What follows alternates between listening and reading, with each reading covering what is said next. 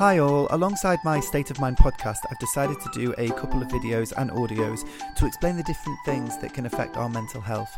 You can find these on my YouTube channel. Just search for State of Mind with Richard Sefton. Like and please subscribe, then share with your friends. It could really help someone. I will include some theory and serious bits, but when it comes to learning, I've always found it difficult from an academic point of view, and so I thought these bite sized nuggets, from my point of view, may come in handy if you find yourself struggling. As it's very real to me this year, I'm going to start off with grief. What is grief? A lot of people think that grief is just about mourning a death. It's not. It's about loss, and it can be felt when losing a job, losing a friendship, moving house. It can be felt in so many ways from so many different things. Basically, though, it's our emotional response to losing a loved one or a loved thing. For me, losing my mum was and is so very painful. I've felt shock, anger, denial, bargaining, depression, and to some degree acceptance. Also, I started to process the grief before she was actually dead. So, in other words, the seven stages of grief.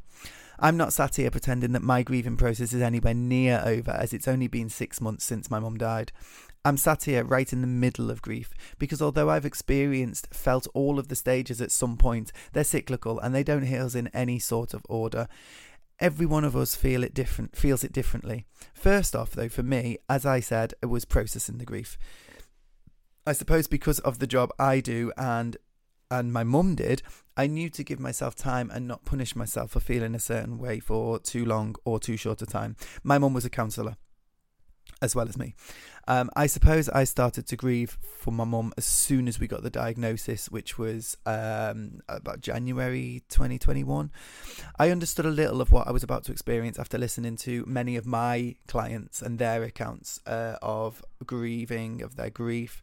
But that's not to say that it was easy, and it's not to say that it doesn't hit me like a ton of bricks every few minutes or hours or days, because it does. And when it does, it comes on hard. I knew things like asking for help wasn't a sign of weakness, or the more that I spoke about mum, however difficult that may seem, would actually help me through. I knew to keep talking about her either in my head or out loud, and I set myself little achievable and realistic goals to take my mind out of the grief momentarily and to give myself a break, but also told myself that this was okay. It wasn't a betrayal, every now and again, if I want a break, then I can have a break. I knew to correct my thinking when, even if I laughed, I instantly felt guilt. Still do. But I'm allowed to laugh. I was allowed to laugh. Mum loved to laugh. She loved it when I laughed. And if you knew me, you'd know that laughing is probably what I do most. And to stop myself laughing would be to change myself. Don't change yourself. Even though mum had been in hospital for four weeks before she died, it was still a massive shock. And when I heard those words, she's gone, um, it was it was it was massive. It was it was it was all consuming. We tried to make sure that mum was never alone, and even with COVID with COVID restrictions, we managed that between us. Um, I wasn't there at the very end. My older brother and my sister-in-law were, and I felt relief as well as the shock. Then I felt bad for feeling relief, but mum had been struggling for at least two of those four weeks. I think it's important as well to get rid of any guilt that I may have felt by not being there at the end. She knew that I was there in spirit, and I was there over those four weeks so very much. Uh, I remember driving back to the hospital with my partner and knowing that my younger brother was travelling there with my other sister in law as well. There was a collective, there was a feeling of a collective grief almost, and that, that I took some comfort in that. Um, but I also felt numb a head full of questions, but at the same time feeling completely empty, completely numb, um, and the anticipation of what was to follow what I was about to see, what I now had to face, was everywhere. It was all around me. The knowledge that her favourite girls, her two dogs, Daisy and Rose, wouldn't see her again, and that I wouldn't hear that laugh again, absolutely killed me. And at the same time, uh, it kept me going on on that drive. I suppose that you know I possibly shouldn't have been driving, but if I'm honest, I felt hyper focused. Don't get me wrong though; there were lots of tears on the way, lots of screaming as well, and uh, I couldn't understand the feeling of grief, even though, like I've said, I have been told and talked about grief so much. Um, but you know, these it, it's normal. It's normal to question these things that we've never been through. These these paths that we've never walked along.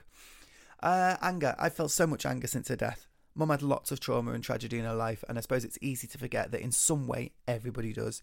It's so easy for me to focus on what Mum had told me about things that she'd been through, things I'd witnessed myself and been there for. The fact that she was given her, di- her death sentence a year earlier, and although she had worked all of her life, it took the DWP until she was in hospital with no chance of coming home to sort out her benefits. I was angry. I'm angry now talking about it. It's so upsetting. I get angry at her for not living her life to the full. I get angry at my brother for texting me last thing at night to tell me that he misses her. Not because it's something that I should be angry at as such, but because that's not my time for grief just before I go to bed. And I would never stop my brother from texting me those those those messages because it's helping him.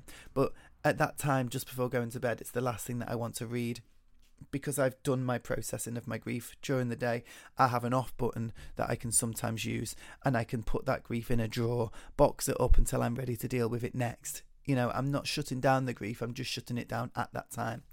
Um, I get angry at my other brother for not being able to look at pictures or videos of her, and that's the opposite of with my younger brother. That's me expecting my brother to follow my grief pattern, which none of us should do because, like I've said, grief is different for every single one of us. I get angry at myself when I momentarily forget that she's gone. I get angry at the government for failing her in so many ways, so many times over so many years. I get angry with the hospital in Wales for not picking up her bone cancer, even though the year before she had many bone scans because of a broken back. And as soon as she moved back to England, it was picked up almost straight away. I suppose most of all, I get angry at the universe, which for me is the worst because I want to shout and scream, but I don't know where to direct it. So I actually do it. I actually go out. I, I go somewhere that's remote. Thankfully, I live somewhere in the middle of nowhere, so I can go somewhere remote. But, you know, I'm not even sure if I'd care if there's people around, but I scream, I shout. I have conversations with the universe, I have conversations with her, and I think that this helps. I mentioned that I have moments when I forget that mum's dead. Uh, denial, I suppose. It's strange because sometimes my body, my brain, consciously or sometimes subconsciously, won't let me believe that she isn't here anymore. I'll go to text her, or I'll think I'll see her walking down the street, or catch a glimpse of her in a room uh, I'm in at home, only to see that it's it's not her. It's not her at all, and it's nothing that would even resemble a human being. But this is fine, and it only lasts for maybe a split second until I realise, even the texting, you know, I, I go to text her, but that's literally a split second. I've not even reached for my phone. Um, I do have a belief in the afterlife. I'm just not sure what it is. And so these moments are confusing for me.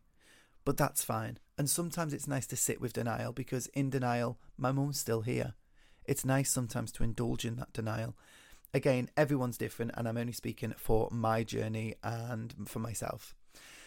I'd ask myself if it was something that I could, if there's something that I could have done, or ask questions like if I'd have been better, or if I hadn't done that bad thing I did a few weeks ago, would this still have happened? Would Mum still have been here? Is there anything that I could have done to stop this, um, this, this, this track of fate, as it as it were? Um, I've been in bed and pleaded to a God that I'm not even sure exists for my mum back. Um, and to wake up and it will be a dream and mum to be there still and I suppose this sort of behaviour is completely normal and part of the process. It's what we would call bargaining. The, I suppose, uh, the what if questions. The acceptance of mum's death is still something that I'm having a little trouble with, but ways in which I can help myself are by, as difficult as it may be, not using terms such as passed away or we've lost her. She's dead. She's not coming back.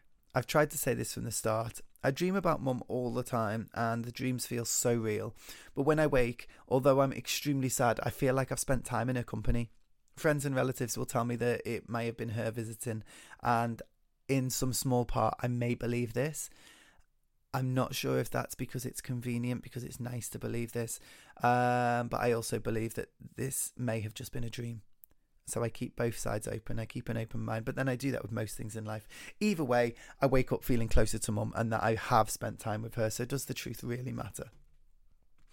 I feel like I've been battered this year with grief, but the important thing for us all to remember is that whichever path we take through the grief is the right path for us. I've spoken with clients who were concerned that their grief was going on for far too long or that their grief wasn't going on for long enough. Uh, this path can be short and it can be very long. There's no rules in place, there's no manual, there's no general normality. What you're thinking and what you are feeling is extremely normal for you. If you've got any questions about grief or would like to talk to somebody, Cruse Bereavement specialise in this. Give their helpline a call on 0808 808 1677. Incidentally, my mum was a fantastic counsellor for Cruse. If you feel you need to speak to someone right now, consider calling the Samaritans on 116 123. Um, if you'd like to reach out to me, you can get me on Twitter at Richard Sefton3 or search my YouTube again, which is State of Mind with Richard Sefton. Give it a like, give it a subscribe, and give it a share. Like I say, it may it may help someone. Uh, either way, come say hello, give me a follow, uh, and I will speak to you very soon.